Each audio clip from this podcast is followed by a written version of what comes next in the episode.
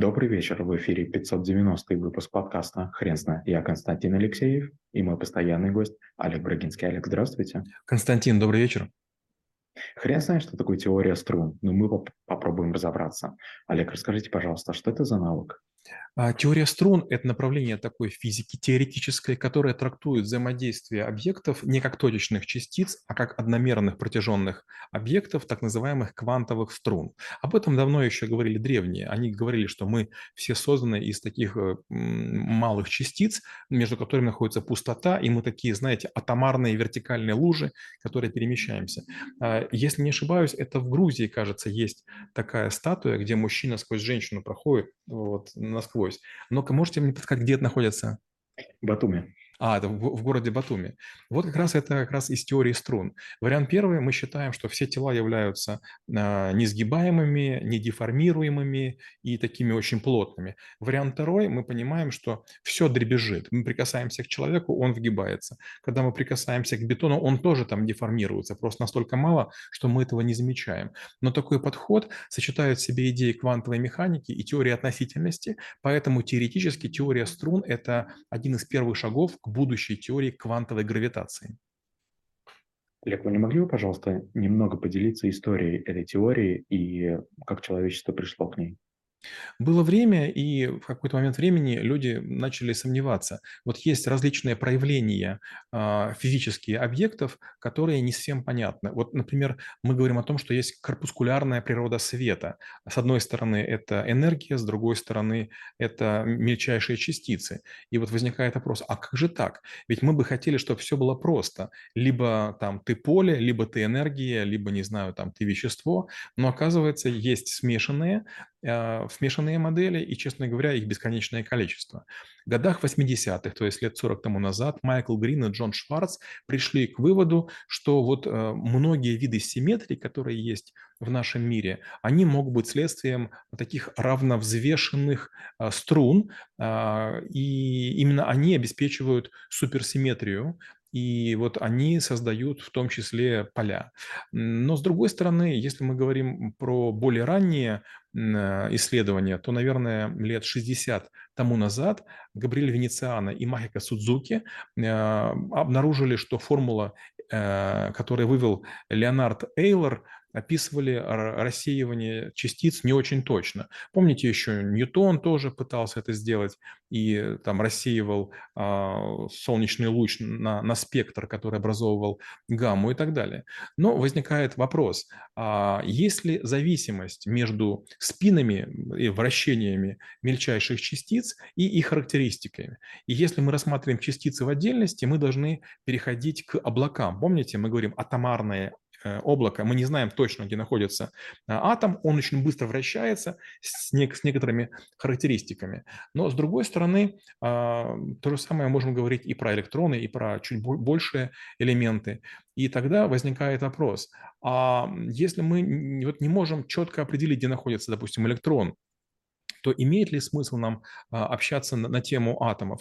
А давайте предположим, что он не просто вращается вот так очень сложно, а он в малых долях колеблется. И получается, что вот там срез человека, тончайшая фасция, она будет такая, как пленка, состоящая как будто бы из струн. И это позволяет нам гораздо проще описывать поведение некоторых объектов. Олег, вы не могли бы, пожалуйста, рассказать, а если бы человечество доказало эту теорию на 100%, а какие следующие открытия бы повлекли это доказательство? Трудно сказать. Дело в том, что вот теория струн, очередные доказательства были буквально несколько лет тому назад, были премии выданы, кажется, год 2003 было исследование ландшафта теории струн, ложные вакуумы. Году в 2020 ученые из Кембриджа, они пытались там тоже работать с аксионами и так далее. Но, честно говоря, надо понимать, что вот сегодня прям такого сильного физического эффекта мы не получили. Но, например, он ожидается в том числе от телепортации, он ожидается в том числе от использования солнечного ветра. То есть мы можем сегодня строить уже космические корабли, которые будут не ветер воздушный ловить парусами, а специальными такими батареями наподобие солнечных, улавливать солнечный ветер. И с одной стороны это будет энергия, а с другой стороны даже вот давление, которое будут оказывать эти частички, тоже будут задействоваться в движении. Олег, а вы знаете, в какую сторону развивается теория струн? Есть ли, может быть, какие-то современные ученые, которые продолжают работать над этой теорией? Честно говоря, за этим так сильно не слежу, хотя там был один из однофамильцев, кажется, Владимир Брагинский, который недавно умер, он сделал свой вклад в теорию струн. Скажу так, из того, что я слышал, последнее, чем люди занимались, это Т-дуальность, S-дуальность, это симметрия определенных типов, которые исследуются для того, чтобы связывать преобразования. Потом было, кажется, U Дуальность, потом были введены дополнительные какие-то измерения в теорию струн, теория бозонных струн, бозон Хиггса и другие стали использовать. Потом были идеи компатификации, то есть сжатия всего этого дела. Были идеи по поводу мультивселенной, были идеи о новых гравитациях. Но постоянно стоит вопрос, а вот полезно ли это? А вот сколько видов взаимодействия это описывает? А вот когда мы станем это использовать? И вот тут возникает множество способов свести многомерные вот струны в какие-то там пространства, в которых мы можем делать различные эксперименты. И, честно говоря, что есть вероятность, что есть такой подход, нам нужно включить антропный принцип в эту вселенную и не забывать, для чего мы это делаем.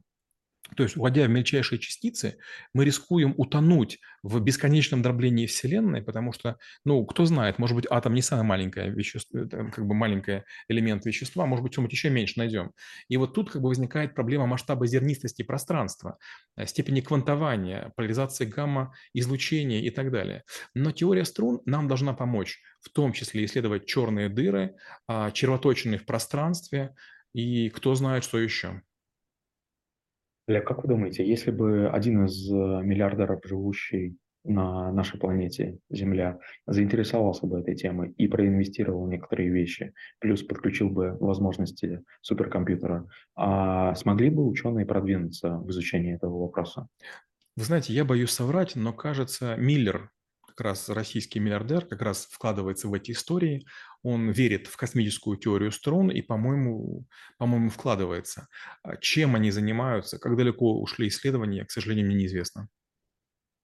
Олег, скажите, пожалуйста, а может быть, мы находимся сейчас в такой точке своего развития, когда мы просто не способны дальше продвинуться в этой теории, и нам просто нужно подождать для того, чтобы появились, может быть, какие-то технологии, может быть, даже люди, которые способны это понимать? Безусловно, это возможно. Помните, первое время мореплаватели, которые думали о небе, они думали, что должны планеры махать крыльями, как птицы. И вот идея планирования из самолета пришла не сразу. А потом появился крылатый металл, алюминий, который облегчил конструкции и сделал возможным создавать вот такие мощные истребители, которые летают на скоростях, ну, как сейчас, допустим, 2,4 маха. Если же мы говорим про теорию струн вот с точки зрения применимости, непонятно, вот будет ли достигнут какой-то эффект. Допустим, мы понимаем, что, скажем, волновыми свойствами микроволновки мы пользуемся, скажем, током электрическим, но вот пользуемся ли мы струнами? Нет. Есть такая шутка, да? Есть струны, на которых мы не можем сыграть, это как раз они. Да, это очень смешно. Олег, может быть, действительно, мы просто пришли в тот тупик, условный тупик развития, когда нас интересует коммерческая выгода от некоторых исследований и открытий, и просто нам не нужно это сейчас, и нам нужно просто подождать, пока очередной виток свершится в человечестве, и оно начнет рассматривать какие-то вещи более важные, чем просто наличие нового айфона у себя в кармане. Олег, очень интересно узнать, когда вы столкнулись с этой теорией, как вы ее изучали. Я с теорией струн столкнулся, потому что я получил некое письмо, адресованное было не мне, а моему однофамильцу. Я переслал его, мы с ним как-то связались. Я знаю порядка там 100 брагинских в LinkedIn, люди, которые более-менее чем-то интересны. Есть, конечно, бестолковые, я их быстренько заблокировал. Но вот как бы мы минут 20 общались про теорию струн. и я узнал, что вот есть такая гипотеза, идея. Человек, который мне рассказывал, был очень вдохновлен, хотя он был стар, немощен, но его это очень сильно заводило. И вот именно то, что у нас с ним была общая фамилия, раз, второе, такая необычная история. Я попытался в это дело вникнуть, но, честно говоря, почти ничего не понял. Я потом несколько раз читал книги разных, в том числе там ученых Кембриджского университета, но вот кроме таких общих свойств, характеристик, к сожалению, я не смог углубиться. Но, с другой стороны, когда вы читаете Хокинга, когда вы читаете Митио Како или там Карла Сагана, вы тоже далеко не все понимаете. То есть популяризация науки, она проходит очень тяжелый путь. Не все, что наука изобрела, мы уже можем использовать. Хотя, допустим, раньше казалось, молекулярные какие-то исследования, зачем мне нужны? А сегодня у нас есть клеи молекулярные, которые могут склеить все, что угодно. И у нас молекулярных вещей гораздо больше вокруг, чем мы даже себе представляем. Олег, очень интересно узнать ваше мнение. Теория струн – это навык или, точнее, даже понимание и знание этой теории. На каком месте она стоит в списке для образованного человека с широким кругозором? Вот, честно говоря, с точки зрения практики ни на каком, потому что эта теория интересна, и дай бог, она получила развитие, потому что если окажется, что есть много вещей или феноменов, которые можно пересчитать или смоделировать с помощью теории струн, это будет здорово.